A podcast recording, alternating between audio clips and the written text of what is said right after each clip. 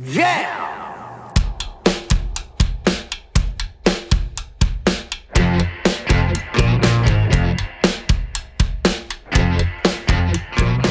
It's Josh Williams here, and welcome to the One Man Podcast, episode number 66 for Wednesday, August 15th, 2018. How you doing, onesies?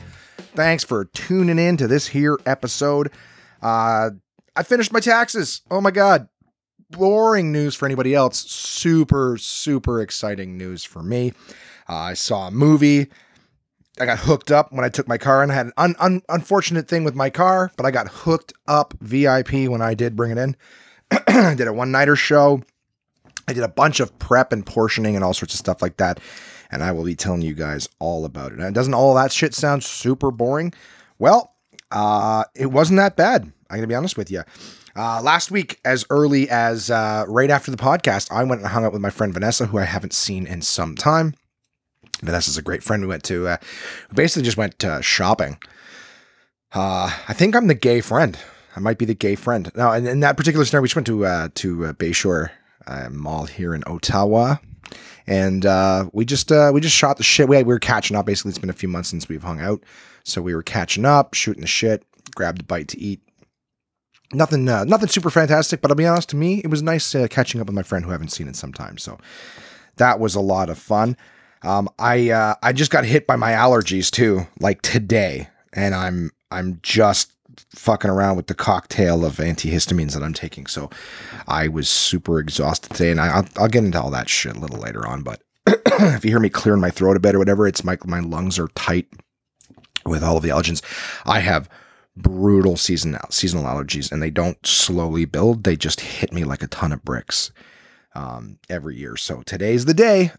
today's a lucky, lucky day. And I got to tell you guys, today is Monday. As a matter of fact, I'm actually recording this two days prior to the actual uh, release of the episode. And the reason being is that tomorrow morning I leave for Toronto to do a week of shows at Absolute Comedy there. And uh, I got some other stuff. And again, I'll, I'll tell you a little bit more about it later into the show. But the fact of the matter is, I want to make sure that the episode is done, recorded, uh, out there ready for you guys so that you're not waiting on me. You know, t- Tuesday is going to be a very big travel day tomorrow. And, uh, you know, I think that since I got to get up early and do my thing and then drive with passengers, um, it's going to be difficult for me to get there and then, excuse me, unpack all the podcast equipment and, uh, unpack the podcast equipment. I got to say also just to, to, to get it done and then upload and all the stress of that, then to do the show. I, I think it's gonna be rough. And I have, I have big plans for Toronto. So I'll, I'll tell you guys about that. big plans. Not really. I have ambitious, daily routine plans, which for me are big plans to create a routine every day. Oh, utopian. Hmm. Not boozing today. Just drinking a uh, super berry, they call it. Kombucha, an organic kombucha. It's not bad. It actually doesn't taste as bad as some of the ginger turmeric ones. But with how rough my system is and all the coughing and everything like that, I actually got sick when I went to the gym today too. All sorts of stuff and i'm all over the map. I apologize because you know what? I this is another one of those episodes where i'm hoping that i can get it sort of all the things that i want to talk about out and done quick. Not that i want to give you guys like a fucking half show or anything like that but i'm always talking for an hour and a half every episode. At least an hour and a half. Yak yak yak yak yak right? And you guys are good about it. You listen and i appreciate it but uh, I, I, just with how i feel shitty today too like again my eyes are burning my eyes are itchy I took my last Benadryl this morning and it conked me. Okay, all right, all right. We'll get to that that shit later on. Let's go back. Let's go back earlier in the week. All right, last Wednesday was a big day for me. I uh, I decided to finish my taxes. I was uh, I was working on them lately, and I've been working on them, and I've been putting them off, right, as we all do with the things that we don't like to do in our lives, just putting it off, putting it off. I'd, I'd chip away at it. I'd, I'd get all my papers set up on the desk right? And then the next day I'd get busy and move them all back afterwards. When I say that, I mean I'm dealing with uh, multiple people from multiple businesses, right? So I got to take care of all of the uh, the podcast stuff, stand up comedy stuff, all of the tasting stuff, all of the Uber stuff, all of the uh, when I was working at the Source stuff, uh, from all of the you know PlayStation VR uh, splash tours and things like that that I do. Like all those things are all different. The hot tubs place that I was working at, like so many different businesses and of course the expenditures and which expense goes with what business and what percentage goes with it's a fuckload of work and honestly that kind of organization is not my strong point i don't think anyone's really shocked at me saying that but i'm just i'm being honest it's not my strength I I don't like doing it. I hate doing it, but uh, it saves me a lot of money doing it myself. And uh, yeah, so long story short is I finally bit the bullet and I I put my head down. I spent the vast majority of the day just paperwork, paperwork, paperwork, and I put I put music on. Uh, actually, I think I put podcasts on, as a matter of fact, and I just let them go, and I just head down and just numbers, numbers, numbers all day long, and I got it done, and uh, very, very pleased, very, very pleased with uh, with that. I got to say, because now I'm all caught up. That was 2017. In the last two years, I have done all my taxes dating back as far as 2013. So 13, 14, 15, 16, and 17. I've had five years of taxes in the last two years, just trying to get myself caught the fuck up. And uh, be honest with you, I think I'm going to get all my, my paperwork done in the next little while for 2018, just so that I'm caught up and maybe every month it just takes me a few minutes to put the new new little odds and ends into a sheet, maybe do it all in a day and be fucking done with it. That would be great. It's ambitious for me because, you know, we all get to a point, right, where we clean the house and we go, now we're just going to keep it this way, right? But then a few few busy days pile up, right? The dishes sit on the counter, fucking clothes stay on the floor of the bedroom, the books and magazines stay on the coffee table, you know. And that's it. A little bit of clutter here, a little bit of clutter there, and all goes back to goes goes back to normal. Never done. Anyways, um I don't know about you guys. I my I take my clothes off. I throw them on the floor. I have a fucking uh, open hamper every day. But I come home. I'm like pants off. pants are my work shackles. All right. Like some people, it's like the tie around the neck, and they're like, oh, and they just loosen the tie. Like, oh, my work shackles. Me, it's like the belt. It's like get the fuck pants off. That's my slave clothes. Right? I sit around in my box. I don't. I don't walk around the house in my fucking tidy whiteys. I don't even have tidy whiteys. To me, those are just a those are just disgusting. Um, but boxers, I, I I'm more comfortable free willy nilly in a t-shirt and a pair of boxers walking around, you know, showing off what God gave me. Nothing. Uh, it's I'm more comfortable like that. So when I get home, I'm up my room, pants off, and and they just fall right down to the floor like like I like I just spontaneously combusted. Just boom, and then pants down. That's it.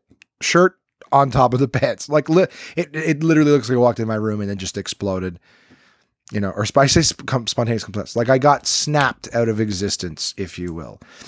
Um, but yeah, so uh, I don't even know how we got to the fucking pants on the floor. Oh, because of the messiness, right? The organization, and then ultimately back to me trying to keep my taxes in order. So I'm doing that. Okay, so got the taxes done, and then uh, and then to celebrate, I went and I did a spot at Absolute Comedy. Um, which was great.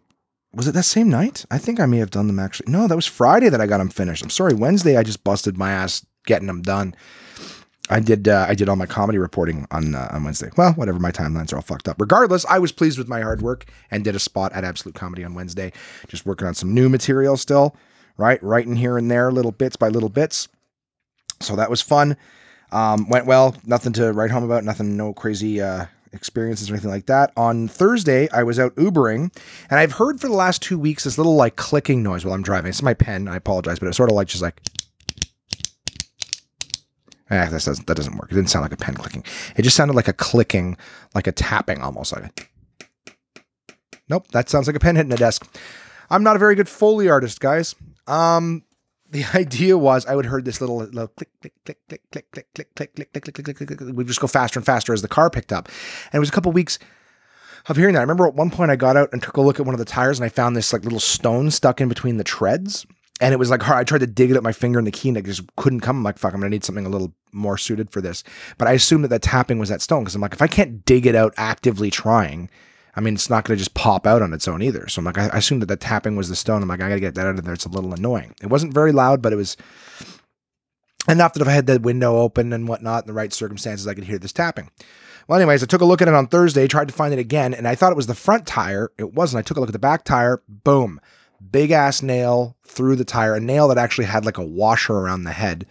Um, so basically, the nail was in the tire and then sealed in with this washer. So wasn't losing any air. It was perfectly sealed because of the washer.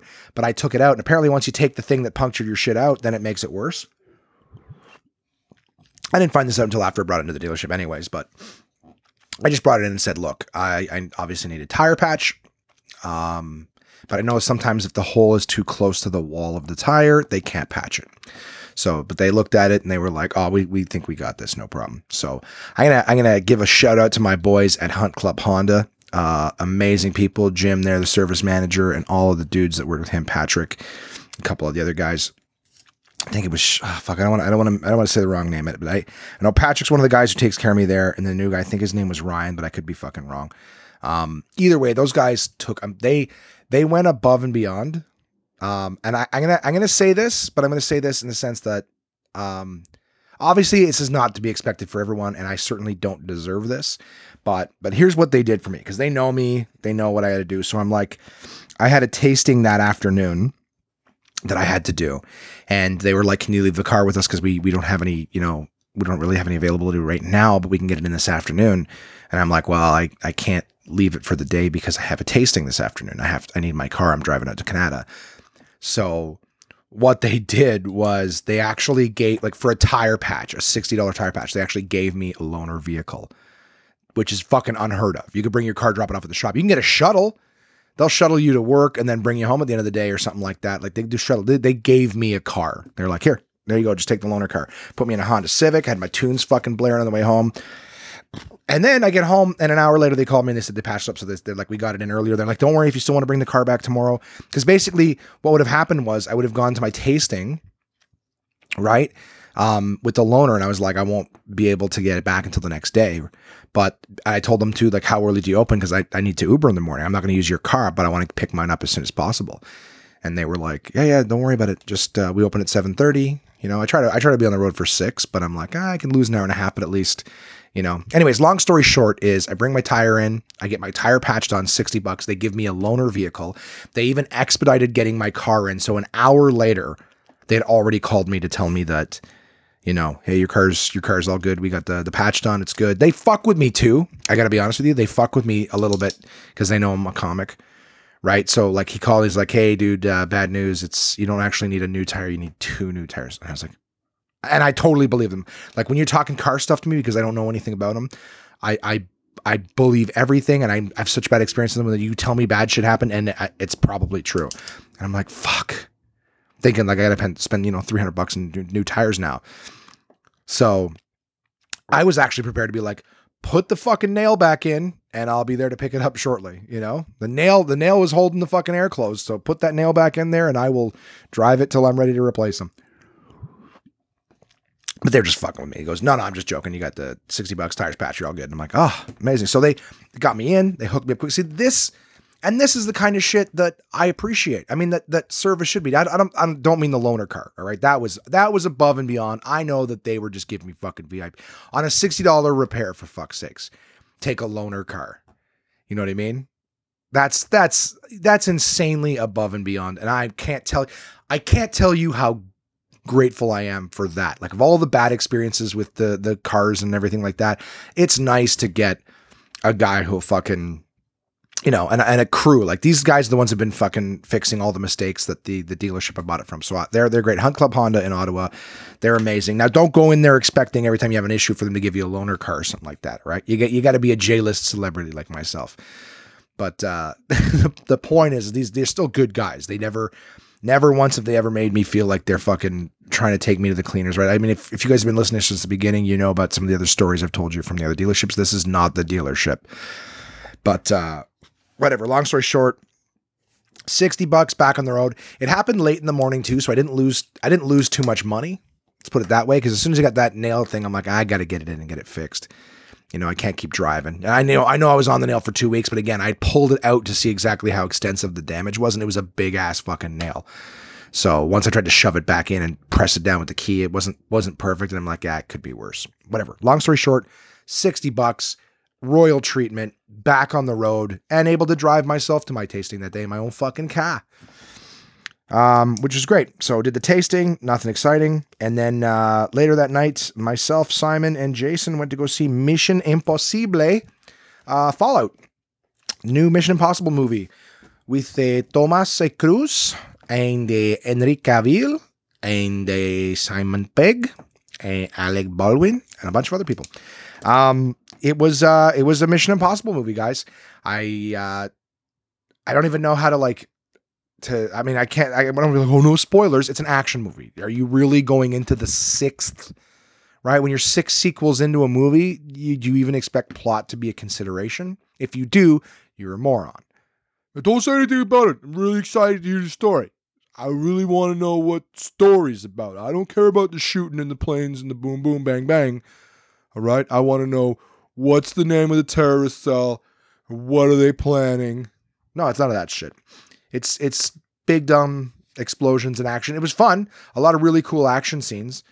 But uh, oh, as a matter of fact, too, like you're watching the movie's super super predictable right? They try to have little twists and shit in it, but it's it's mega mega mega predictable.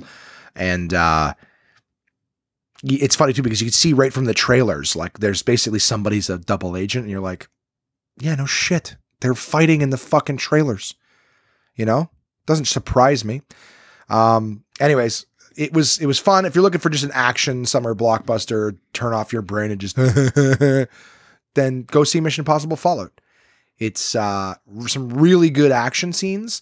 I got to be honest, they were talking about it like it was to be the biggest action movie ever made, and uh, I got to say, a lot of the stuff is particularly pedestrian, like shit you've seen before. I think that the most exciting thing about it is the fact that, like, in the helicopter scenes, uh, Tom Cruise learned how to how to fly a helicopter, and he was pulling off some pretty crazy maneuvers, but it's nothing that you haven't seen on film before. So I think it's more like you're watching it, you're like, eh, it's fun. It, definitely cool.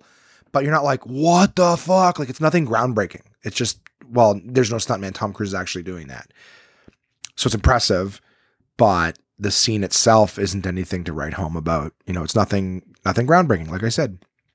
So, uh, but if you're looking for a fun movie, if you're like one of the movies and you're like, ah, we've already seen everything we want to see. What do you want to see? You want to see the Mission Impossible? You won't be disappointed. It's a good action movie.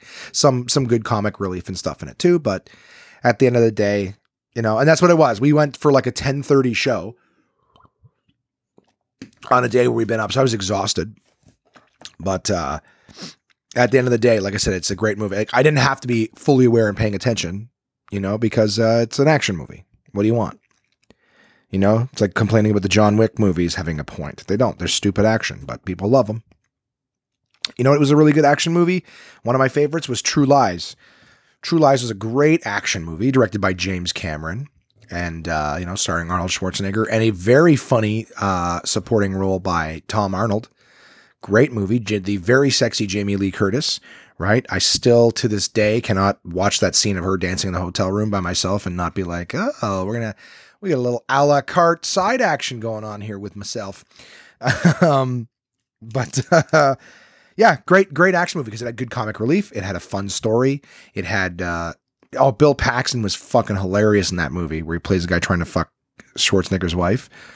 You know, they got him out the side of the thing screaming and crying. We're gonna kill you. I'm not a spy. Oh, oh, oh God. He looks down. Like, what a spy pee himself. Such a great fucking movie. what a loser. Uh, anyways, yeah, I that's the kind of movie I like where it's funny, it's good acting, it's got a good story, and there was a wicked action in fucking True Lies, man. That was a really really cool movie where the guy's fucking trying to shoot him while on the plane and he flips the plane upside down. Ah, spoiler alert, 1993 I think that movie was. But that was a great. That's what action movies should be. You can do action and funny scenes and fights and everything like that. Riding a horse up through the elevator jumping across roofs and shit. That was a good ass movie. That was a good ass motherfucking movie. Anyways, um, I digress. Mission Impossible Fallout, good movie for action, no movie at all for plot. And uh oh, and the cheesiest, oh god. Just there's a there's a there's a like little little love monologue. It's like 20 seconds long, but a little love mon- monologue at the end, which makes like it, it makes no sense it's so cheesy and hacky and it's not even like like you can see other other things in romantic comedies. Like 80% of the shit said in a, a romantic comedy is is stupid and cheesy. But it does work because it's supposed to be that. This was just like this felt like you were like they were forcing it so hard like you're expected to be like oh it's so sweet and you're like this is the dumbest shit i've ever heard. So that part i was i was sitting in the theater literally making the most animated jerking off motion that I possibly could, where everyone around me was laughing at me doing that because I'm a big class clown. Um, but that's like that's a hacking. No one was like, stop. Everyone was just laughing so hard because of what they were saying was just the, the dumbest shit. Um, uh, Friday, a very tired me still begrudgingly got up and Ubered. And that was the day I came home and finished all my fucking taxes. That was a great day. Oh, amazing. I felt so good. And then Jason and I played a couple uh, escape rooms. They were one shot little escape rooms in a box, one and done's. And uh, the first one was tough. The second one was excruciatingly difficult. We were probably up until about one o'clock in the morning drinking drinking beer. It's funny because we started with a less difficult one that we still struggled a little bit with. I don't want to say less difficult as in like, oh, it's easy. No, no, it's still very difficult. But uh, it was less difficult. And then we were starting to get drunk and we're like, hey, want to do another? Let's do a harder one. We can figure out a harder one. We solved two out of 10 puzzles in the second one. Um, mind you, I think sober, we still would have struggled with a lot of it because some of it was just so like, how the fuck would anyone be expected to know this? But uh, I don't know. Maybe, maybe, maybe cooler heads would have prevailed. Either way, that Friday was one of the best days I've had in so long. Like I can't even tell you guys how good I felt to be done with my taxes. Just like you don't have you don't have it looming, you know? You can you can start prepping for next year's, but it's there's no taxes that have to be done. You're not behind.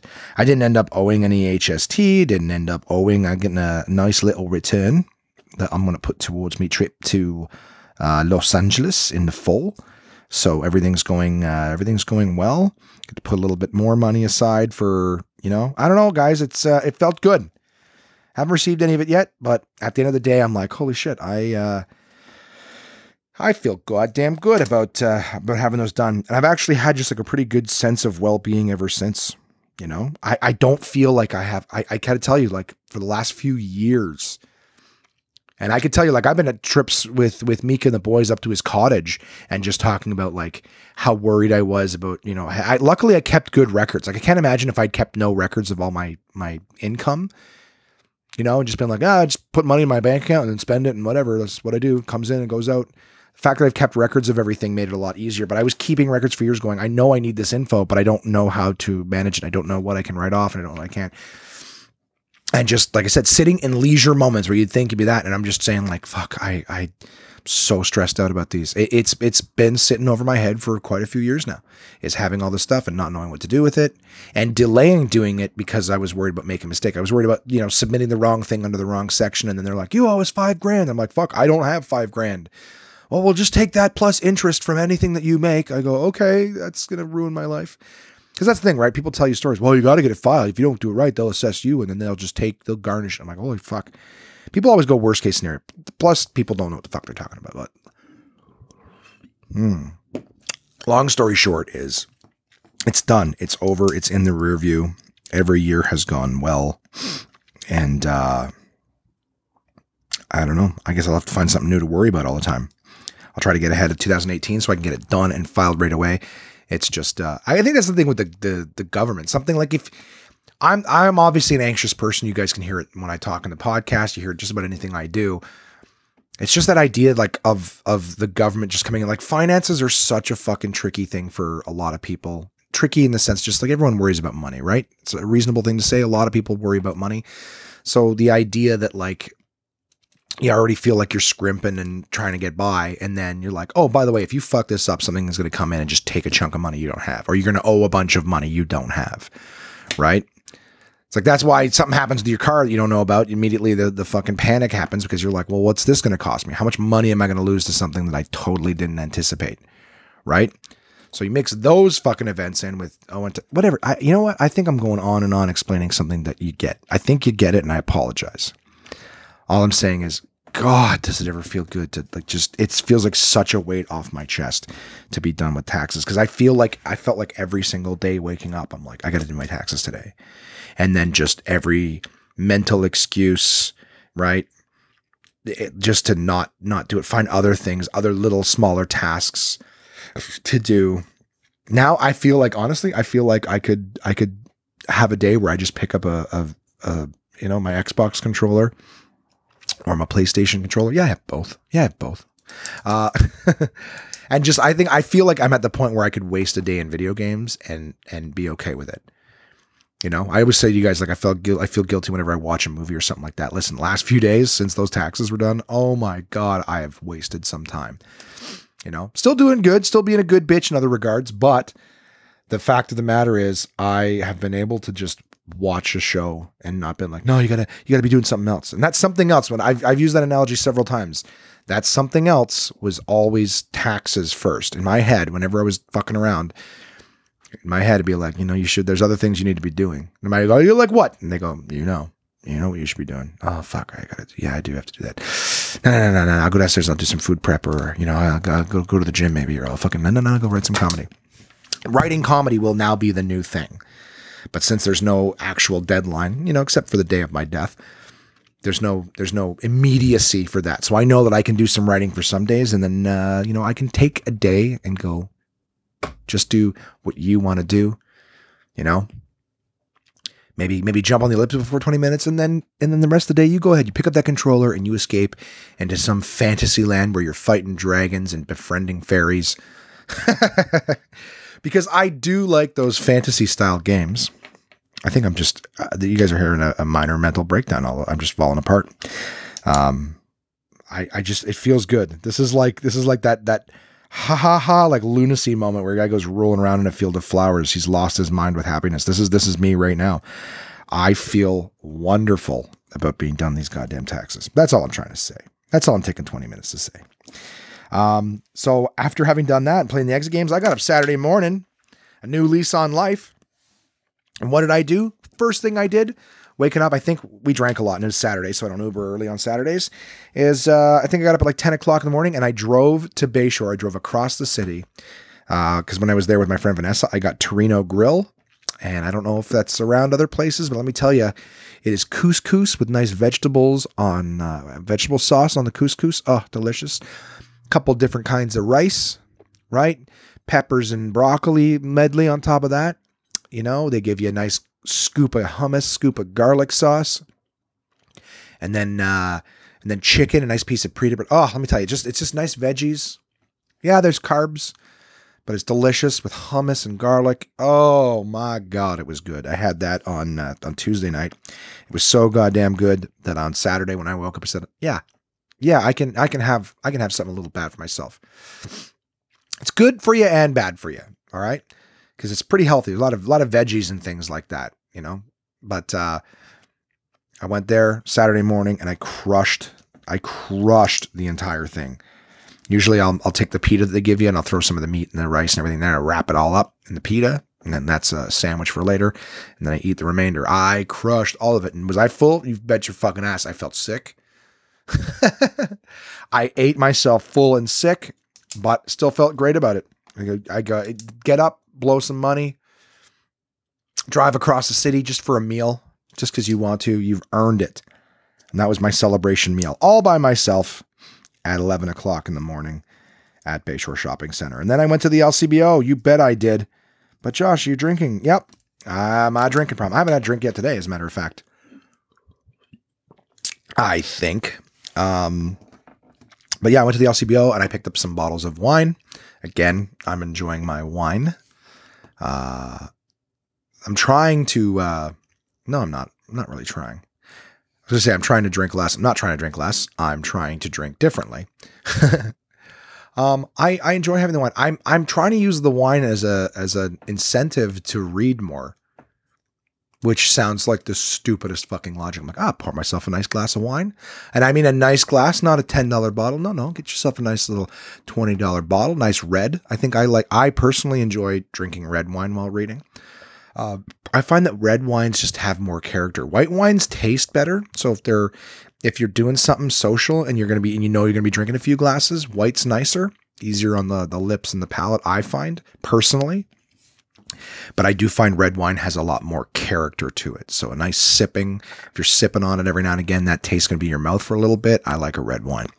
Um, I'm like, uh, my favorites are Cab Sauves, but I am poking around in different areas, trying to try some different ones. I got a Syrah the other day, which is the same berry as Shiraz, but uh, but I got a couple award winners. There was a nice little clearance going on. So I got a, I got a $25 bottle at six bucks off and I got a, I think it was like a $30 bottle at $7 off.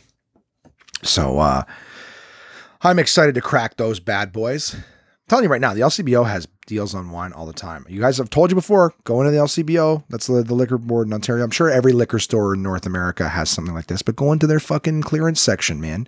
Find something delicious that's got a good hefty reduction on it and uh, and have yourself a good time. All right. So yeah, on my way home, long story short, I, I picked up a few bottles of wine. I came back and I fucked the dog all day. For anyone who doesn't know what that means, I did sweet F all. Um, I actually watched uh, Thor Ragnarok with Jay. he was on the phones for Absolute. So we were just sitting around watching Thor Ragnarok. And then I had a uh, show at the Best Western. Yeah, fancy hotel, right? It was uh, it was a one nighter. The uh, the group the group I happy birthday Phil. It was a birthday party for Phil. Phil is uh, a great dude. It was uh, it was his birthday. We started quite late, but we were having a good time. They gave us a wicked wicked bar uh, tab. So um, they're just like, yeah. He's like, he's like, go ahead to the bar. You guys have all got a, a tab there, so so help yourselves to whatever you want to drink. Uh, he was super gracious, the birthday boy, everything like that. Um, the group of people were uh, were uh, how do I phrase this? You know, what would they what would they be okay with me saying to the world? Um, he, Phil was pretty open about it, so I'm I'm gonna trust in in him that he's okay with saying like he's a you know he's a a reformed gentleman who used to live in a place with bars on windows. Mm, is that vague enough and direct enough? Um, good dude. Yeah, he's he makes no qualms about the fact that he's uh you know he's a a, a former convict or whatever. Um, again, I hope that's the term, but um, he was great. His people were great. Like I gotta tell you, like one of the coolest, nicest, most reform like uh, uh most reformed. that's not. This is what I was trying to say because my brain's still working on the right terminology. Not uh, like he was gracious. Uh, he was he was on the mic having a good time. He had a great sense of humor. Like they were basically saying that the the the dirtier and the more racy we could be, the more fun he would have. And so, um, show was great. It was myself, Colin O'Brien, Michael Friedman, Ryan Denis.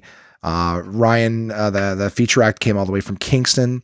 Um, he too knows people who've, who've basically had experience, uh, you know, in the in the correctional system. One second, I'm sneeze.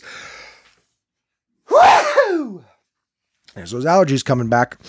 Um, but yeah, so he was honestly he was a really good choice for the for the headliner for that show too, just because uh, just with Ryan's experiences.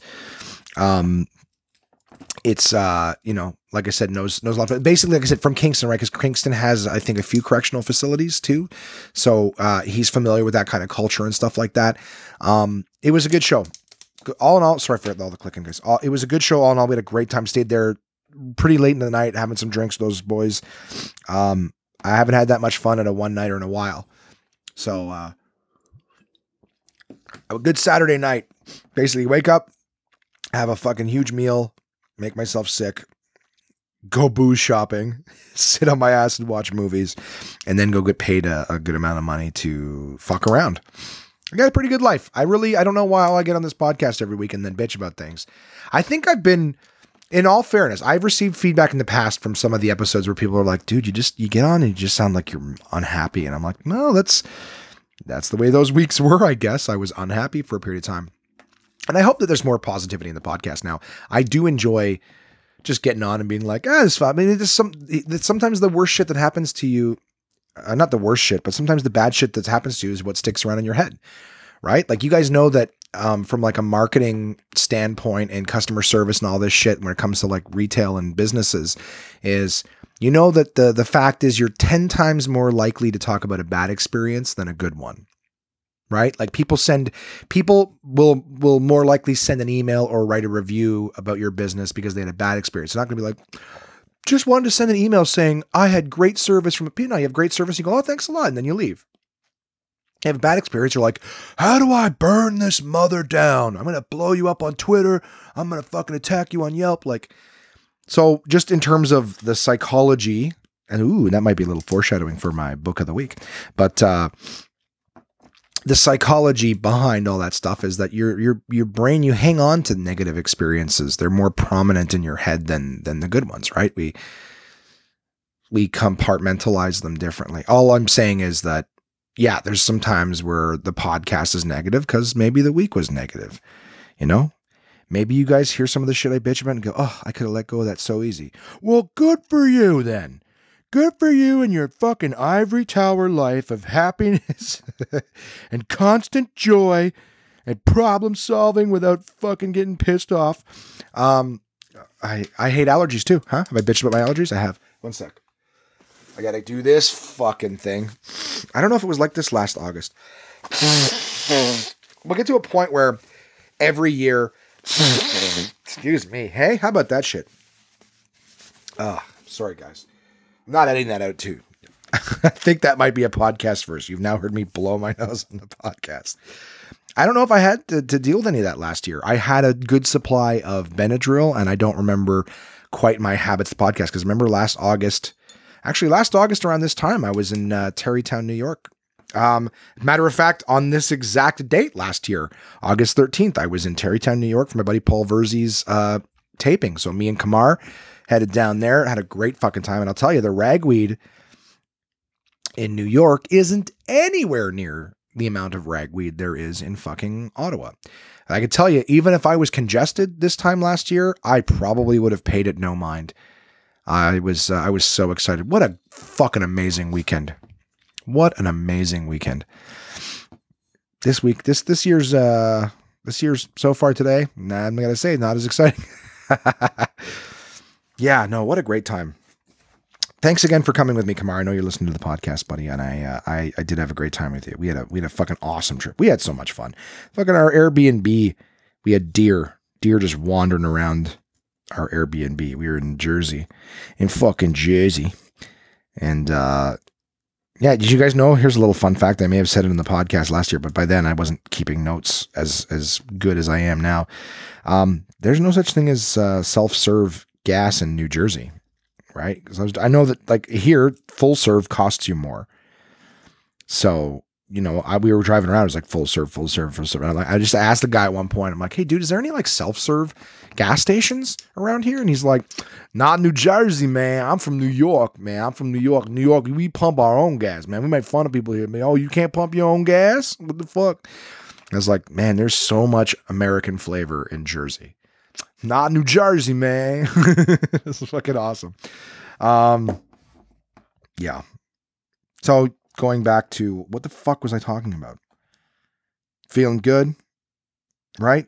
It's gonna be a. It's. I'm. I think the last point that I can remember concretely that I can put my foot on and stand stable on is the fact that um, I think that the podcasts have been a little bit more upbeat, huh? Even if it's a bad week, try to approach it in a ha ha ha ha ha funny way as opposed to a just Thank God there's no razor blade sitting directly in front of me ways. So I had a great time. Uh, I had a great time this weekend, man. I did my my uh, my poor mother. She got sick, and so uh, normally I would run errands with her on Sunday, but I did my errands solo, man. I uh, they they were working on some projects at the house. I picked up some stuff for them at Home Depot, but since they were sick, I didn't want them coming anywhere near me. So I did my solo errands, went to Home Depot, I did my Costco shopping, I went to HomeSense.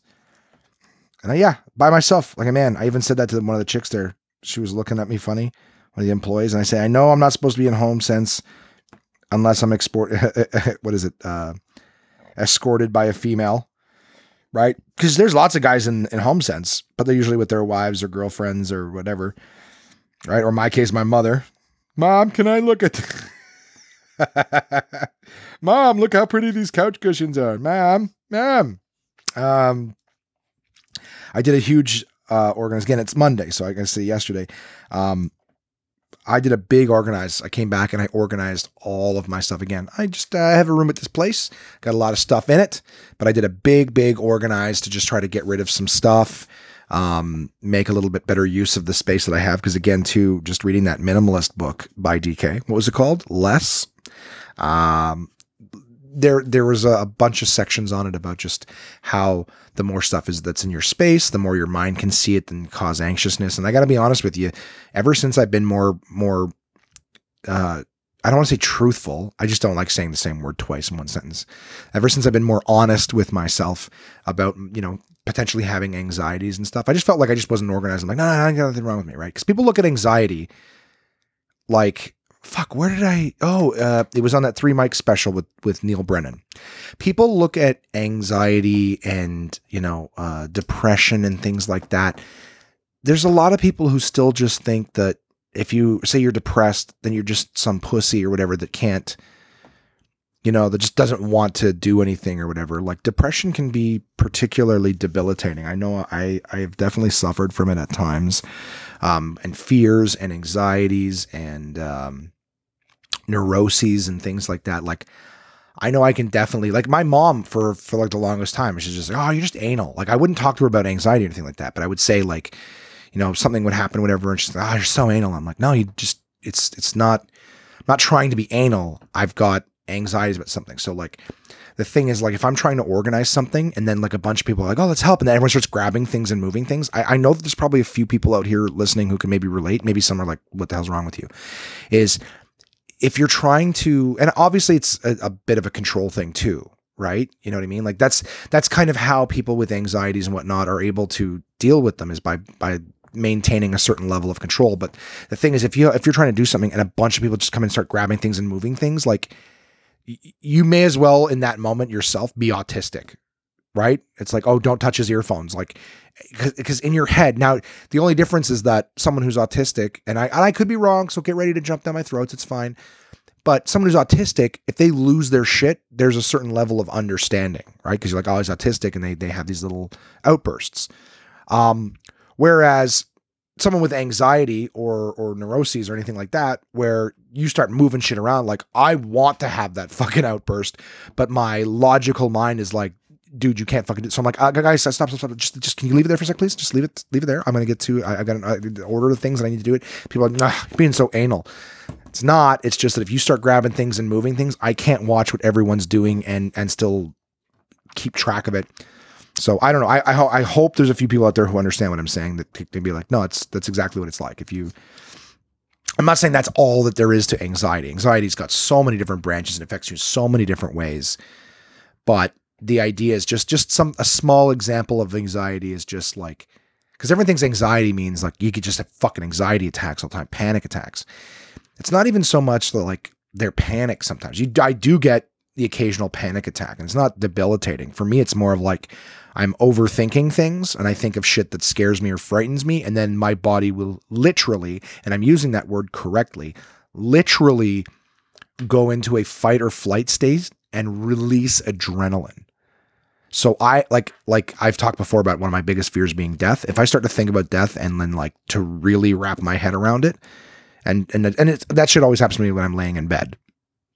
Is I will think about something that, that that worries me or whatever, and then when I when I think about death and how like how uh, certain it is and everything like around it and that level of fear is so much that my my body will release adrenaline and I will blast out of bed.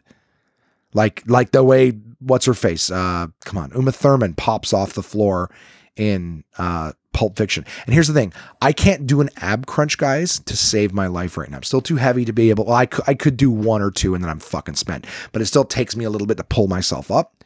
When I have one of those releases, I'm fucking head up, out of bed, everything. I don't mean like, oh, I'm talking like I literally jump out of bed, abs up, like like I may as well be doing one of those old Jean Claude Van Damme flips where you're laying on your back and you kick your legs up and you hoist yourself up with your abs.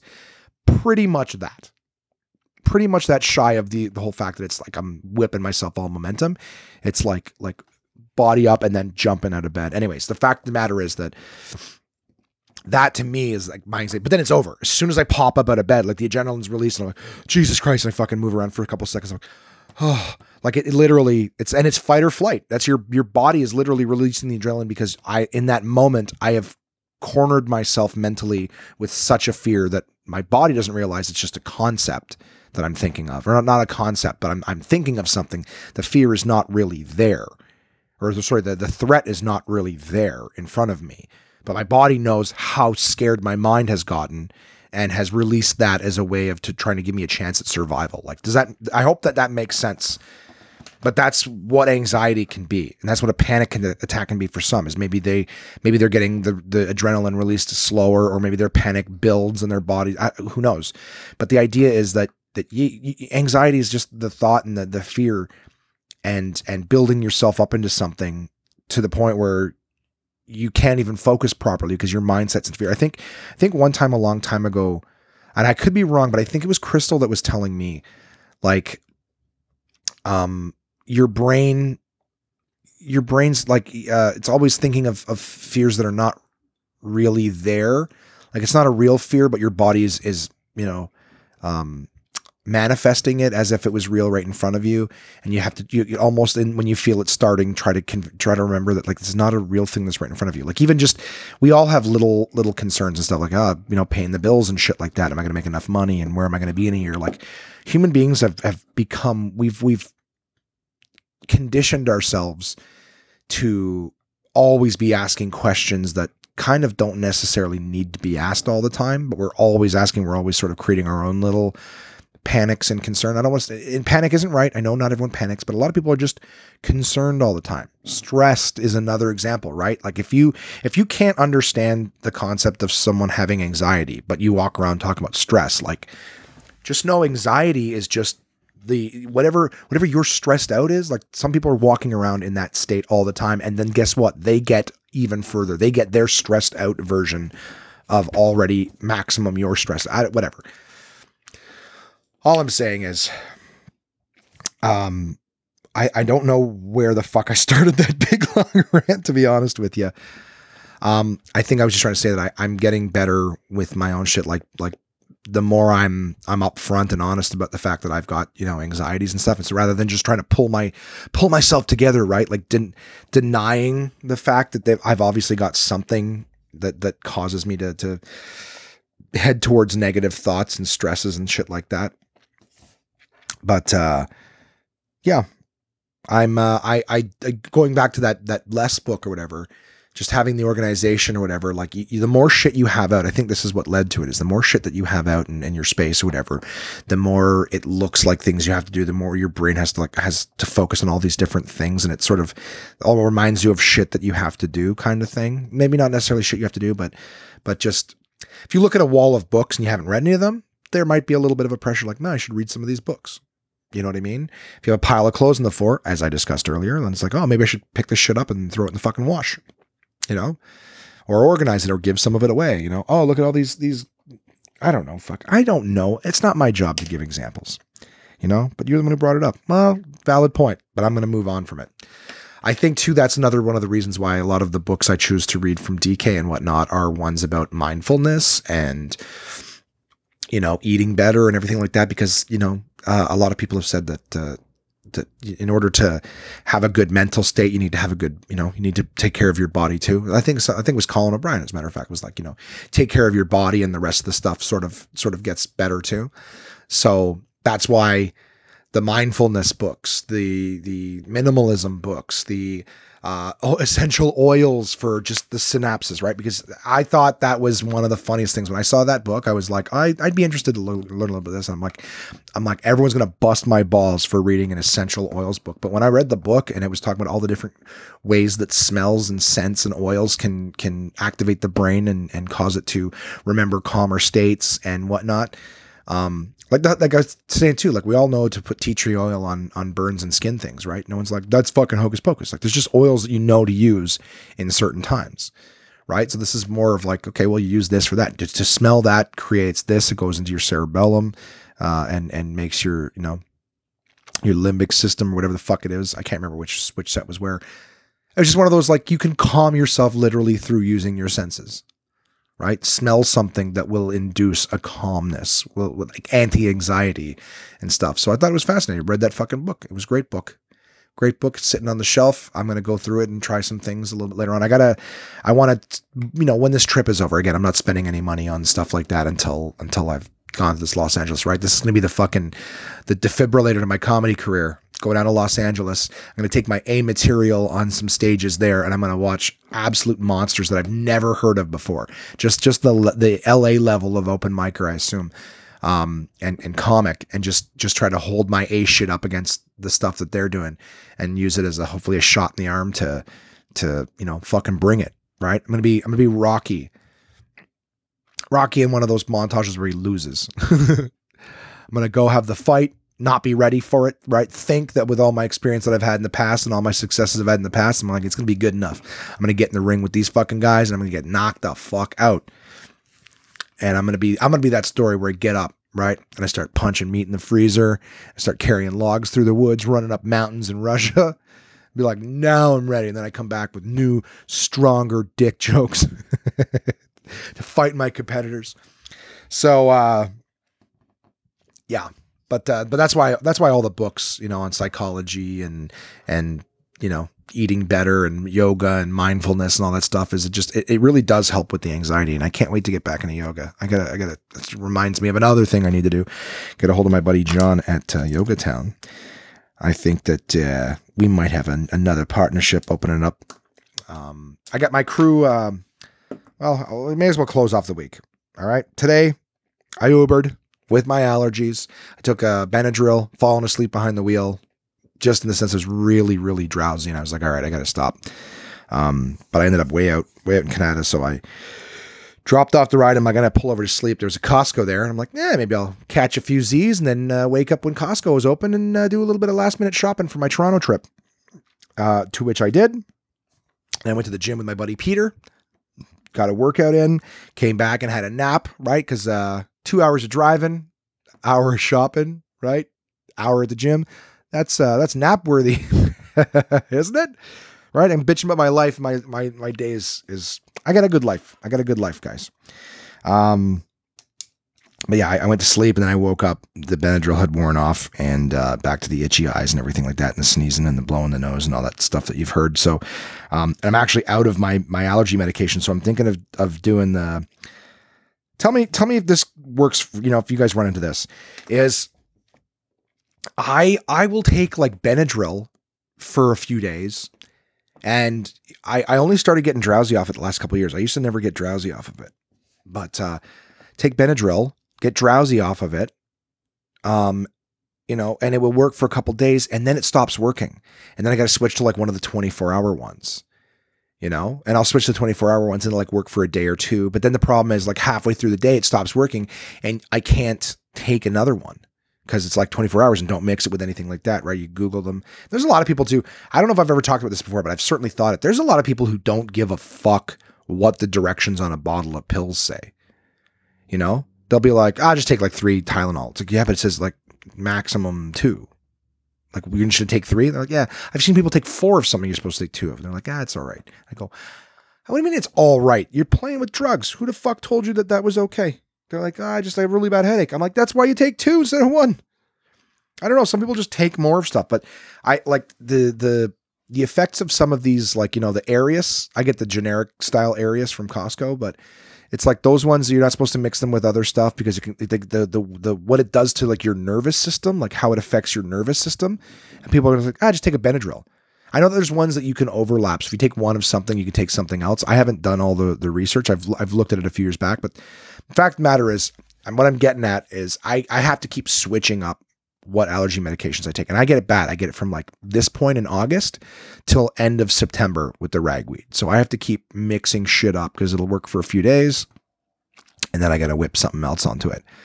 You know, do a 24 hour one, then go back to, you know, something else. Claritin, Claritin, Aerius, Dristan, Benadryl, you know, Allegra. You got to keep switching it up.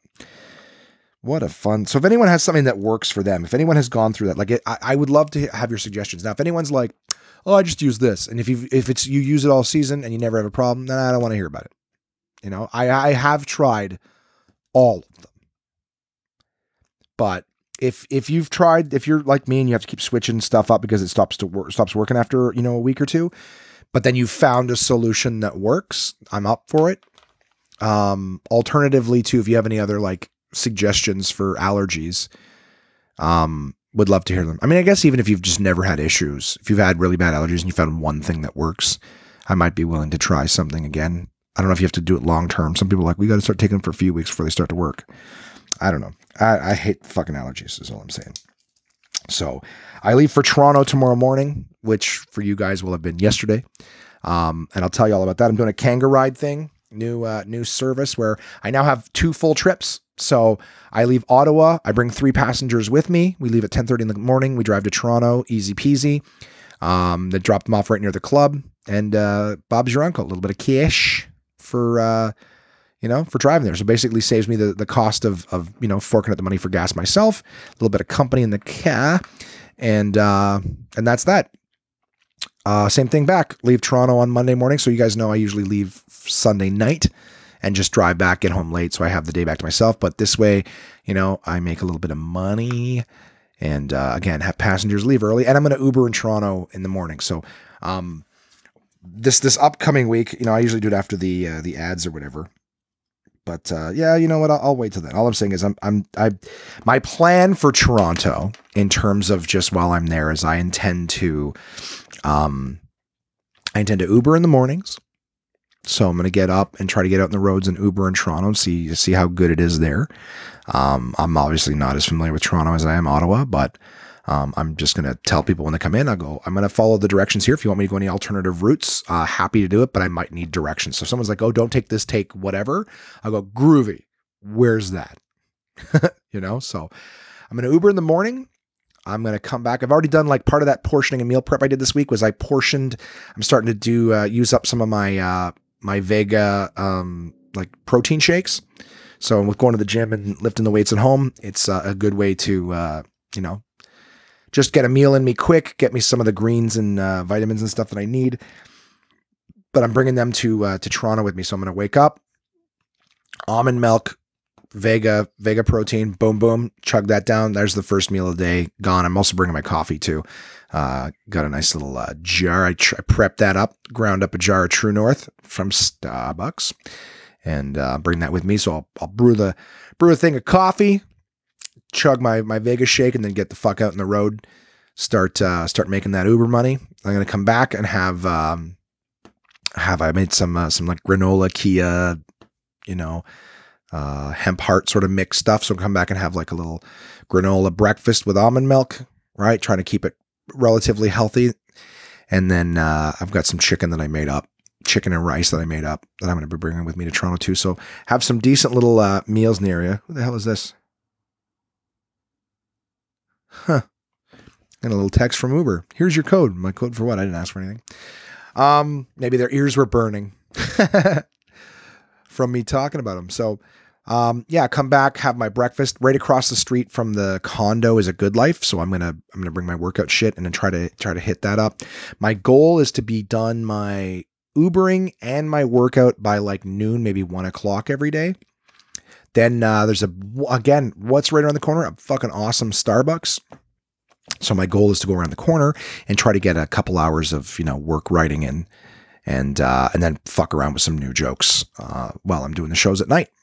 So that's my that's my plan for Toronto, right? And then when the shows are over, don't stick around and drink all night. Get back to the condo, hit the hay, get up an Uber, and and do that up. Okay, so that's that's what I got. Uh, that's what I got going on. I started watching Orange. Uh, Orange is the New Black again, season five, not the new season, season five, because I got into just in terms of being able to watch shows again.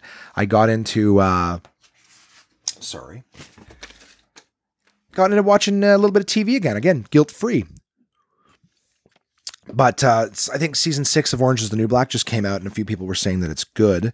I also know, like Crystal and I were watching season five back when we were together, and uh, I think both of us found it particular. Like we found that all of like, if I've talked about this already, I'm sorry. I just I've, I have had this conversation with a few people, and I, I don't think I've had it with you guys. Is um, Orange is the New Black. I enjoyed it when it first came out. It had like it had some good comic relief, but there was still a sense of urgency and fear being in a prison system. And in season like the like the later part of season four and the first part of season five, they were they they just made the they made so much joking and they made the characters really really stupid. Like they started to make the the, the characters so stupid that they were just saying really dumb things. Like they were turning them all into like uh, Matt LeBlanc and Lisa Kudrow from Friends you know, just where they would just say the dumbest things and it was supposed to be funny, but like Crystal and I would just look at each other and be like, really? You know, like I, I started rewatching the fifth season again because I couldn't remember what had happened. Um, we quit halfway through anyways, and I couldn't remember what episode I quit. So I just started over the season. But there's one that's like, oh my god, we need a key to get in here. She's like, what? You know the key? She's like, oh, we need a skeleton key. No way, man. No way. Skeletons freak me out. It's like, really? That's the that's the joke. And there's so many oh, like they just they just said dumb little kid things to each other. We got here first, first, first, firsties, worsties, or whatever, like just stupid little things, you know, going out of their way to just like. I think that that people really like the the Suzanne character, whatever, Crazy Eyes, and she would say silly things because she was obviously she was on the spectrum. Um, but then they just started having other characters say really dumb things and, and whatnot. And then just before you knew it, every character was dumb, saying stupid things, and you'd laugh like, um, not tasty, whatever. I, some of you guys don't even know the show, then you don't even know what the fuck I'm talking about. One of the characters, though, who's just she's never been bright, but she never said dumb things. Now she's now she's saying things. She's messing up the name. She was almost honestly like they were almost trying to do what Ricky does on Trailer Park Boys, where he's just like, oh, you know, worst case Ontario. I'm watching these goddamn d- documentaries on Saskatchewans. What do you mean Sasquatch? You know, I passed my test with flying carpets. Um, but anyways, the the fact that I just started doing that shit. So I, I, I lost interest. I'm like, show's supposed to be about prison and the fucking how scary it is to be in prison and how to make how to make life in prison work. And it's just a bunch of jokes. Like nothing felt serious or worrisome. It's like you you chicks are just fucking around all the time. It's like a goddamn country club. You just all dress the same right? So nobody has to fucking shit on anybody else's attire. So it's all just we're all just wearing the same thing, and uh, yeah. So stopped watching it. I've started watching that again. I'm hoping to get to the end of it because I have heard that season six they're trying to uh, get their shit back on track. Like I'm sure the feedback because that's what a lot of people said. The ones I was talking to too is they said stopped watching season five because it just it just seemed too too silly and stupid. So I've heard season six is good. My uh, my mother binged watched it uh, when she was feeling ill. So I figure, okay, well, she she she also felt it was kind of dumb season five, but she watched season she watched it all, and then she watched season six. So she said it's it's much better. So that's that's what I'm doing. All right, well, all that's that was pointless fucking rant, right? Um, time to talk about our partners, guys. Our partners who? First one is always Uncle John's Bathroom Readers from portablepress.com.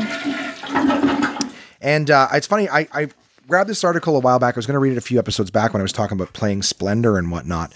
But uh, Splendor's a game that, uh, like I said, Simon, my roommate, um, my mom has played. Uh, the few people who've played it, it's a very easy game to learn, but it's it definitely uh, you know there's some strategy to be developed in it. Um, a lot of fun, but it's a game where you play a covetous jeweler, and uh, you're you're making you're making jewelry and uh, all sorts of stuff like that and uh, they they have all sorts of different gemstones in it and even gold. And I found this article not too long ago that's called "That's Rich." So some interesting facts about gold and gemstones. I thought it'd be a perfect little article. Just of course, uh, maybe a few weeks too late after talking about all that stuff. So sorry, I got to keep sipping on something, or the itch in the back of my throat from the allergy just gets unbearable. Uh, so, some interesting facts about gold and gemstones. Where was the first U.S. gold rush? Not California. It was North Carolina in 1803. Started when a boy found a 17 pound nugget on his father's farm. It supplied all the gold for the nation's mint until 1829. So, when I read that, I was like, that fucking nugget supplied all the gold till 1829. So I just the way they've got it formatted here, uh, I had to go back and reread it. So it's North Carolina in 1803. It supplied all the gold from the nation's mint until 1829. So it's North Carolina, not that fucking nugget. Uh, it is estimated that only about 100,000 tons of gold have been mined during all of recorded history. Uh, the word garnet comes from the Latin word for pomegranate. Garnets were thought to resemble pomegranate seeds. Uh, garnet is actually my birthstone because I was born in January. Legend says that one day Cupid cut Venus's fingernails while she was sleeping and left the clippings scattered on the ground. So that no part of Venus would ever disappear, the fates turned them into stone. The stone, onyx, Greek for fingernail. The chemical, sorry, the chemical formula for lapis lazuli, uh, NaCa 8 AlSi, uh, 12,024, SSO4. It's basically the chemical. A bunch of goofy numbers. If you really want to see how goofy all of that shit I just read is, just look at it. It's just a bunch of fucking letters. It looks like BEDMAS. you know, exponents and whatnot. Uh, the chemical formula for diamond, C. So basically, lapis lazuli is a crazy complicated one. The chemical formula for diamond is C. Carbon, that I know. Uh, the name turquoise comes from the fact that it was first brought to Europe from the Mediterranean by Levantine traders, also known as Turk. So turquoise from the Turks. Why did Constantinople get the works? That's nobody's business but the Turks. The California gold rush yielded 125 million ounces of gold from 1850 to 1875, more than uh, more than had been in the previous 350 years, and worth more than 50 billion dollars today. From 330 BC to 1237 AD, most of the world's emeralds came from Cleopatra's mine in Egypt. Emeralds are pretty. I don't know if I've ever seen one live. There's an Emerald City in The Wizard of Oz. It'd probably be a pretty penny now if you smashed it down. All they'd have to do is say that there was weapons of mass destruction under the Emerald City, and they could go in and bomb it, and then then pick up all the shattered uh, emeralds. Right? Go in and be like, "Why are they taking all the emeralds? I thought they were here for weapons of mass destruction." That's just uh, that's what we got to do. For some reason, they're they're having a bidding war over who gets to to mine the emeralds, and who gets the the uh, the the the damage control on the the emeralds. Right? The the waste management project of getting rid of all that shattered emeralds political. Organic gems. Uh, amber, which is petrified tree sap, at least 30 million years old. Coral, which is the exoskeletons of sea creatures, coral polyps. Uh, used as a gem since the Iron Age. Pearls from oysters. Ivory, which is elephant tusks, of course. And uh, tagua nut. Never heard of it. Very hard, small blue white nut of the tagua palm, a substitute for ivory. Uh, ancient Greeks named amber from the word electron because rubbing amber gives off static electricity. Uh, the rarest gem is painite, and I think I'm saying that right. Pain, I-T-E, painite, discovered in Burma. Fewer than 10 specimens exist in the world. Uh, lastly, gold is recycled. Results uh, sorry, result jewelry purchased today may contain gold mined in prehistoric times. And the running feed at the bottom of this one says that Pearl of Wisdom, a baby oyster, is called a spat. And uh, and that's it, guys. That's the uh, that's Rich from my partners at portablepress.com at DK. And who's next? Absolute Comedy, of course. Uh, as I mentioned before, I will be at Absolute Comedy all week in Toronto. So you'll be hearing this on Wednesday, which means you've probably missed my spectacular performance on Tuesday night. I, I'm certain I brought the house. brought the house down. But I am in Absolute Comedy in Toronto from the 14th to the 16th all week. So uh, check out absolutecomedy.ca. And uh, you know, if you're in the, the Toronto area, or if you can make it in for a show, come and see me. I would love I would love to see you. You know, I love all of my listeners. You all mean the world to me, and it would be nice to see you face to face because I know that you know there's hours there's hours and hours apart from us. We don't always get to see each other, but it'd be great to see you guys if you can make the trip. You know, in fact, if any of my friends can make the trip, reach out to me, whatever connection we have, social media, or you know, send me a text or give me a call, and uh, see if I can get you some free tickets to come to a show. You know, love to see you guys. Anyways, absolutecomedy.ca. Absolute Comedy is the best live stand up comedy from across North America with locations in Kingston, Toronto, and Ottawa, Ontario. These comedians have been featured on Just for Laughs, Netflix, Comedy Central, CBC's The Debaters, Jimmy Kimmel Live, Conan, The Comedy Network, and much, much more. Go to absolutecomedy.ca to see this week's lineup. Planning a night out is easy with dinner and show packages available at all locations. Live comedy is a great choice if you're organizing a celebration, fundraiser, company outing, or corporate event. Want the show brought to you? They'll send comedians to your venue with performances tailored to your event, creating a night of laughs your guests will love and won't soon forget. So for showtimes, ticket prices, gift certificates, special shows, and more, head to absolutecomedy.ca. Again, that's absolutecomedy.ca for the best live stand-up comedy from across North America.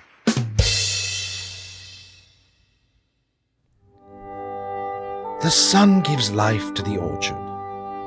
The orchard gives life to the apple. The apple gives life to Somersby. Somersby is a delicious sweet taste of sunshine, imported across the ocean all the way from Denmark. The people in Denmark are smarter, and so are you if you drink Somersby.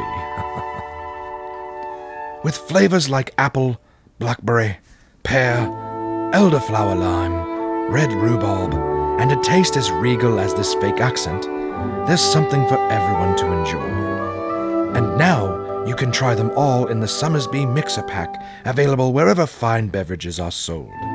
So go on and try for yourself the crisp, refreshing taste of Somersby.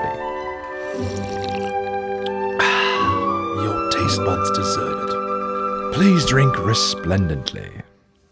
Oh, and there's got to be one more. Did I forget anybody? Nah, I never forget them. My partners at DK Books, Dorling Kindersley. Guys, this week I read almost entirely. I did uh, did did get pretty close to the end. I'm still going to finish it. I just didn't get it finished in time for the podcast because I usually have an extra day.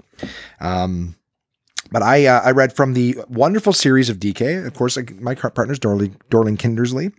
Um, it's one a little hard to say quickly, especially when my brain's already three sentences ahead. Uh, DK, you guys know that. DK.com slash CA in Canada, DK.com anywhere else. And it'll probably redirect you to your country of choice if you're anywhere outside of North America. But from the wonderful series that they called uh, the How It Works series, um, I read this uh, How Psychology Works. Um, the facts visually explained. Now, I uh, have previously repeated. Sorry for all the thing. I just out of nowhere sometimes I guess all the talking I get little little bit of burps. So instead of just beep, beep, beep, beep, into the microphone, I just uh, just have these weird sort of burp hiccups that slow me down from talking. You know, sometimes your body just make you take a break. Guys, how psychology works from DK's How It Works series. I previously from the series reviewed the How Business Works book, and I learned quite a lot. I, I and I know a reasonable amount of business you know but i learned a lot uh, a lot of stuff that I, I didn't previously know in the business books i just learned subtle differences but of course a lot more about uh, um excuse me uh come on like the differences between uh, a global and a multinational right so you can be all over the world but the business can be a multinational anyways i'm, I'm talking about another book i've already i've already talked about this one is psychology and this one here has been really, really interesting. Um, it talks about the different kinds of psychology, and I actually didn't realize that some of the things I knew about psychology came from different sects of psychology. So, for example, there's um, the the one that I was most familiar with. I, I just knew it was Freudian, um, but that that one is like, oh god, I'm gonna sneeze again. Jesus Christ. Freudian, which fo- focuses a lot on uh, like Freud's the one who came up with the Oedipus complex, right? That that you know you want to fuck your mother. Essentially, not a lot of people, uh, or sorry, not a lot of psychologists necessarily agree with. And not a lot of psychologists are are Freudian psychologists. However, uh, even though it's just a TV show, Frasier and Niles are both Freudian uh, psychologists. Um, or at least Frasier is. I don't know if Niall was a different one, but Niles was a different one. But uh, there's psycho, there's psycho uh, analytical um, psychology, where you're basically delving into the subconscious and you're trying to, to learn what's going on in the uh, the subconscious and unconscious mind. There's be, uh, behaviorist behavioral psychology, where that's more uh, referring to Pavlovian, where you know you can you can affect the brain and the thoughts by uh, association and conditioning. So um, for any, uh, I doubt any of you don't really know what it is, but uh, Pavlov's dog was the thing that every time Pavlov would feed the dog, he would ring a bell. And then uh, it got to the point where he would remove the food, and just the just the uh, the idea that that ringing sorry ringing the bell would make the dog salivate just because he associated that bell ringing with food. So you could just ring the bell and would make the dog salivate. You know what I mean? That's that's Pavlov's dog. Um, and that's what people are referring to anytime you know I, I do know some people who didn't who know the term but they didn't know where it comes from. So if you're referring to a pavlovian effect what you're saying is that you're you've conditioned someone based on something else to to have a certain response. Uh, there's humanism uh, psychology uh, gestalt psychology. There's there's a lot of different ones. Cognitive psychology behavioral psychology. Um, but it's been it's very interesting because each one of them does different things. Some of them think that uh, your physiology. Some psychologists, the, the biological psychology, it's like just your. So I'm, I'm going to give you a little little breakdowns. It's basically saying that your DNA dictates how you respond to things too. So um, these are just, I'm, and I'm doing, guys, I'm doing very broad strokes because obviously I can't translate a 300 page book on the fucking brain uh, in two minutes. If I could, man, I should be working for this company, right? Little, little quick, quick, quick, uh, quick snippets with Josh. So there's three different kinds, like a little couple of little snippets they've got here that they break down quickly, and I'll I'll do that with you guys. So psychological, um, the different kinds of psychology. So psychological, this approach is based on the assumption that biology shapes behavior. Or sorry, physiological. I apologize. Um, these are three different stages of the biological psychology that I was telling you guys about. So there's physiological. The approach is based on the assumption that biology shapes behavior. It seeks to discover where certain types of behavior originate in the brain, how hormones and the nervous system operate, and why changes in these systems can alter behavior. Uh, then there's the medical. This branch explains and treats mental disorders in terms of physical illness. Disorders are considered to have a biological basis, such as a chemical imbalance in the body or damage to the brain, rather than causes linked to environmental factors, and finally genetics, which says this field's attempt to uh, sorry this field attempts to explain behavior in terms of patterns that are laid down in each person's DNA. Studies of twins, especially twins separated at birth and raised in different homes, have been used to show that traits such as IQ are inherited. So that's just one example. And these are like the broad strokes at the beginning of the book just sort of giving you different classifications. Then they have a whole section on psychological disorders, which I found really fascinating. Uh, there's just I'm, again, I'm flipping back through it to try to remind myself of some of the ones I saw, but depression was in here. So I was talking to you guys about that earlier. There's a big section on depression, bipolar disorder. Um, what was the other one? I'm flipping through some of these ones. Oh yeah, the seasonal one, which was interesting, right? They call it SAD, seasonal affective disorder. That's the one where you're supposed to put on lights on your face. There's panic disorder. Uh, right, the, the, one where you put on lights in your face is supposed to make you feel better because the sun goes away for six months. But it has agoraphobia, claustrophobia. Like you get an idea. I, I really enjoyed being able to learn some of these different ones. Uh, there's selective mutism, which is sometimes you decide not to talk. And of course, as always, DK's books are very visual. So they've got flow charts and things like that. So, you know, they talk about hoarding, you know, hoarding is here. Um, I obviously, um, certainly, uh, there's ADHD and shit like that. And those ones, they explain stuff, and a lot of them sound very similar. Um, you know, that goes right into dementia and all sorts of stuff like that. But one of the ones that was in here, I, they even have pyromania, kleptomania, and pyromania. So get that shit. But uh, I got to tell you, like all the different disorders being in here was super, super cool. So here's one that uh, the old fuck face, that's me, can uh, can relate to a lot, which is the binge eating disorder. So why don't I uh, why don't I give you guys a little bit of this? So uh, I'm just going to read this page. But to give you an idea, so once they go into a, uh, a, different disorder, they give you a bunch of different sections, right? So there's a, ch- a flow chart here, a cyclical flow chart, which I will will read to you, and then uh, you know, and I'll, I'll give you what the, the breakdown is as well. So, with this condition, a person regularly overeats to cope with low self esteem and misery. Although, in fact, the persistent, uncontrolled binge eating makes depression and anxiety worse.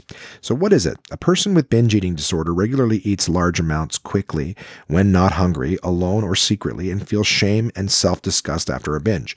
They feel they have no control over how much and how often they eat. Uh, varying degrees for myself, but but to an extent. Like I, I don't I don't try to do. Uh, you know what? I, I do do it. Um, I don't want to say in secret, but I, I do, I will, you know, if I, if I had one of those days where I, I crush a pizza, I'll bring it into my room. I'm not going to eat it publicly because again, I know that people will be like, what the fuck are you doing? So um, it says they feel they have no control over how much and how often they eat. Low self esteem, depression, anxiety, stress, anger, boredom, loneliness, dissatisfaction with the body, pressure to be thin, traumatic events, and a family history of eating disorders are all factors that increase the risk of developing it. Uh, the disorder can also develop after the person follows such a strict diet that they are left very hungry and have food cravings. That, that definitely happens. Uh, it is the most common eating disorder in the US. Okay. Uh, GP may diagnose the disorder from the person's weight gain, the most common physical effect. Uh, treatment. So that's another thing that they have too. As always, they don't just give you a problem, they give you a fucking solution too. So treatment, psychotherapy. And then, of course, it tells you uh, certain pages to, to look into that in groups or one on one. Self help programs through books in online courses as part of a support group or supervised by a health professional. And finally, antidepressants prescribed along with therapy. So here's the uh, the binging cycle. People with a binge eating disorder uh, are using food as an instant, albeit negative, way to relieve emotional pain instead of finding positive methods of tackling the underlying cause. The result is a perpetual cycle of eating, relief, depression, and yet more eating. So uh, because it's a cycle, I just have to pick a spot to start. Um, so uh, let's see. Low mood returns. Let's start there. With self disgust, because of the guilt and shame of uh, associating with binge eating. Anxiety rises and depression sets in as eating provides only short-lived pain relief. Relief from increasingly distressed feelings comes only with thoughts of food. The need to eat to relieve depression grows in urgency, the person plans a binge, often buying special foods for that purpose. Uh, the person eats large amount of food rapidly, regardless of degree of hunger, often in secret, may be in a dazed state while eating, and may feel uncomfortably full afterwards. Anxiety drops as eating temporarily numbs the feeling of stress, sadness, or anger, and then low mood returns with self-disgust become the guilt. Sorry, because of the guilt and shame associated with binge eating. So it just goes back to that cycle, and of course it goes around and around. Um, I definitely could say I, I I've felt the effects of that. And I know if I was feeling shitty or whatever, I'm like, ah, I can fucking grab a pizza or whatever, feel, watch some TV, feel good. And just like every, every drug, right? Every escape, you know, you do feel good temporarily. And then it all goes to shit. Uh, so yeah, the big section on disorders I found very very fascinating. They have uh, they have the section on healing therapies, so it goes into the psychological stuff of that. Um, tons of stuff. I, I won't dwell too long on this because I know I, I yak on and on and on about the DK stuff, but it's fucking. I love learning. I love knowing more than I did before. So, uh, and then of course they have the a large section on psychology in the real world. Um, so referring to psychology that they use in politics, um, leadership psychology. Um, what else they have? Human error and prevention, forensic psychology, right? So like the criminology aspect of it and the psychology of killers. Um, I nationalism is a big one, is a big, big one. That one I hear people using all the time, which is, you know, the psychology of of being in, oh, I'm a fucking American, you know, and that being American means like that kind of stuff. So um, but but all sorts of different things. The the power of branding and psychology and in in uh, advertising and stuff like that. So, um, super wicked book, guys. If you are fascinated by the human brain and all the different things that it can do, um, as always, fucking how psychology works. The facts visually explained by DK. Amazing, amazing, amazing book. Um, I've really, really liked learning more. And, and again, I the more you know, it's kind of cool to to be able to walk around and be like, you, you could see, you know, the mental manipulation at times you know? So uh I don't know. I feel like I learned more, and there's there's definitely some things I learned in here that I can that I can move forward. But so that's it, guys. How psychology works, the facts visually explained by DK Darlington. This is part of the uh, How It Works series. They have how the body works, how business works, how food works, how money works, how science works, and how psychology works. And they are about to release in the next little while a How We're Fucking Up the Planet. And I can't wait to read that one because they're swearing right on the cover, right up my alley. And I like that they weren't like how we're abusing, um, how we're body shaming the earth uh, physically. Uh, nope, how we're fucking up the planet. I am on board. So thank you to all my partners, guys. Coming up this week, um, I'm going to be in Toronto. Like I said, uh, by the time you hear this, I'm already there. I hope, unless you know, yesterday was a particularly bad day, and they're talking about a tragedy on the 401 where a man and a multicultural group of people, none of them seem to have known each other, inexplicable why they were all together in the same car. Um, got into an accident. No, I'm gonna I'm gonna have my fingers crossed. I am in Toronto, safe and sound. Um, there's a yeah, just a dark thought my brain runs away with. Jesus.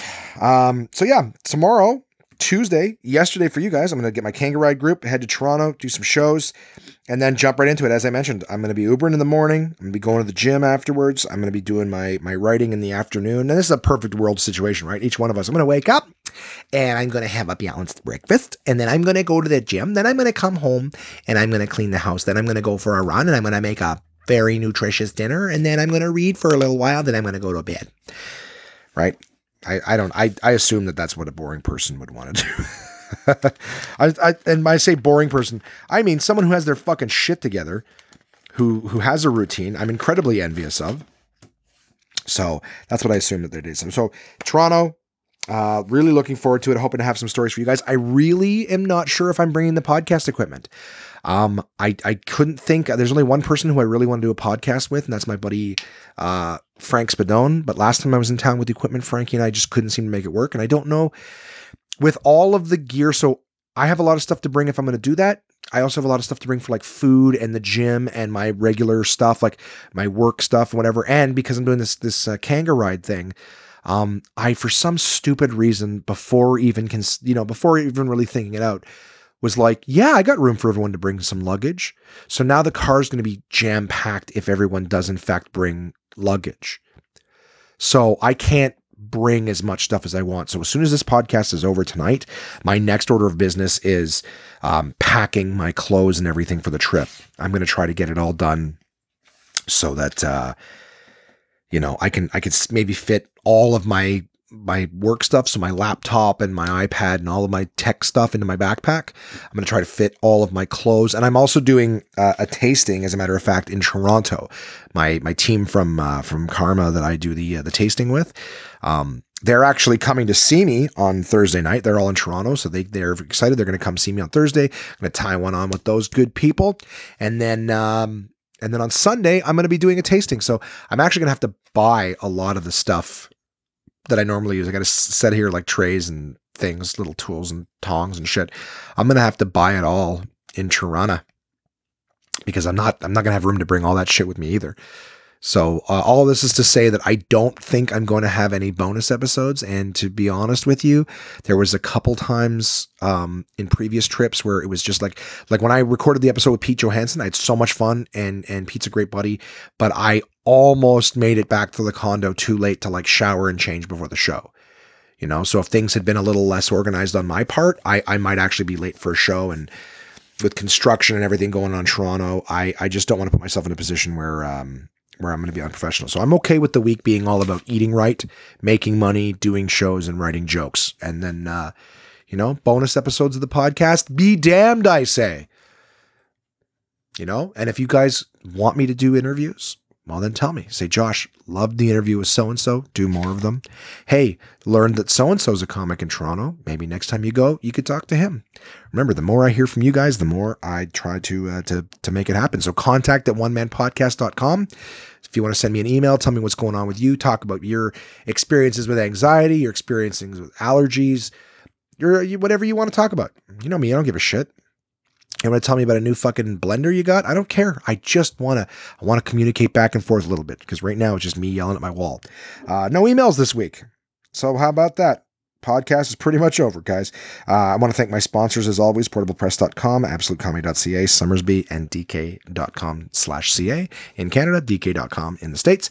Um, as always, guys, Facebook, Twitter, and Instagram. Uh, there's also a YouTube channel, One Man Podcast. You're going to find it. Feel free to follow it and whatnot. Um, I do want to say that if uh, if you are for some reason listening to this on Facebook or Twitter, where this uh, posts automatically as well, um, it would be great if you uh, if you subscribe to it on any of the um, on any of the podcasting platforms.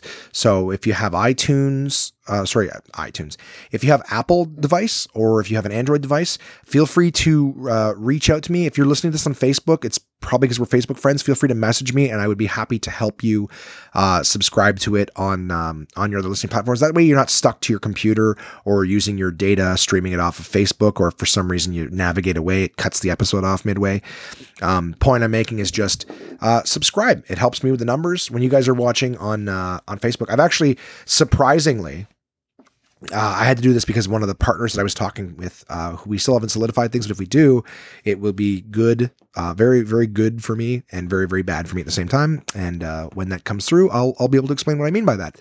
But uh, um, they were asking about the numbers for the podcast and when people like there was some episodes that have had like you know x amount of downloads from the site. So when i look at that episode it's only had like x amount of downloads. And then i look at it on facebook and it's been viewed several hundred more times than actual downloads. So the reason i'm i'm asking you guys to and of course i had to scroll through the facebook page and find the episode just to be able to look underneath it and see how many views it had. So what i'm saying is if you are listening to this on facebook or or Twitter. Um, those those numbers aren't really uh, aren't really put in a place where I can find them and easily show them to potential sponsors and partners. Um, so feel free to subscribe to this on on uh, your Apple device under the podcast app, or uh, it's on the Google Play Music on your Android device. Just uh, type in One Man Podcast. You should find me, hit subscribe, and now it comes in automatically. You don't have to go looking for it. You don't have to find it in your Facebook feed.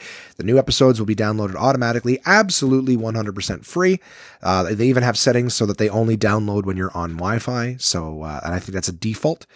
So you don't put yourself in harm's way. All you do is uh, you still get to hear me, but at your leisure, at your choice, when it works for you. Stop at episode, come back later on, all that fun stuff. Again, all my subscribers who are there, thank you guys for listening to that particular little pitch.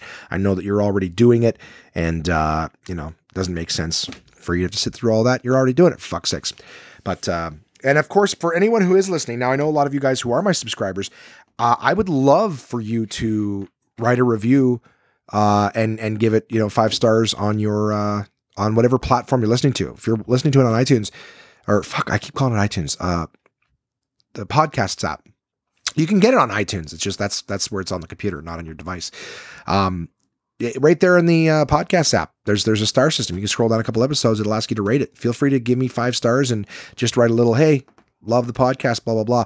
The more reviews, and this is courtesy of Kamar for reminding me. Um, the more reviews and ratings that it's given, the more relevance it gets on the uh, on the internet and iTunes. So it will help show up in front of other places and give it a little bit more uh, notoriety and substantiate. Subst- I don't know, substantiation. Not really. Um, so yeah, as always, guys, I appreciate you listening and uh, for, you know all my different rants and plugs and all that stuff.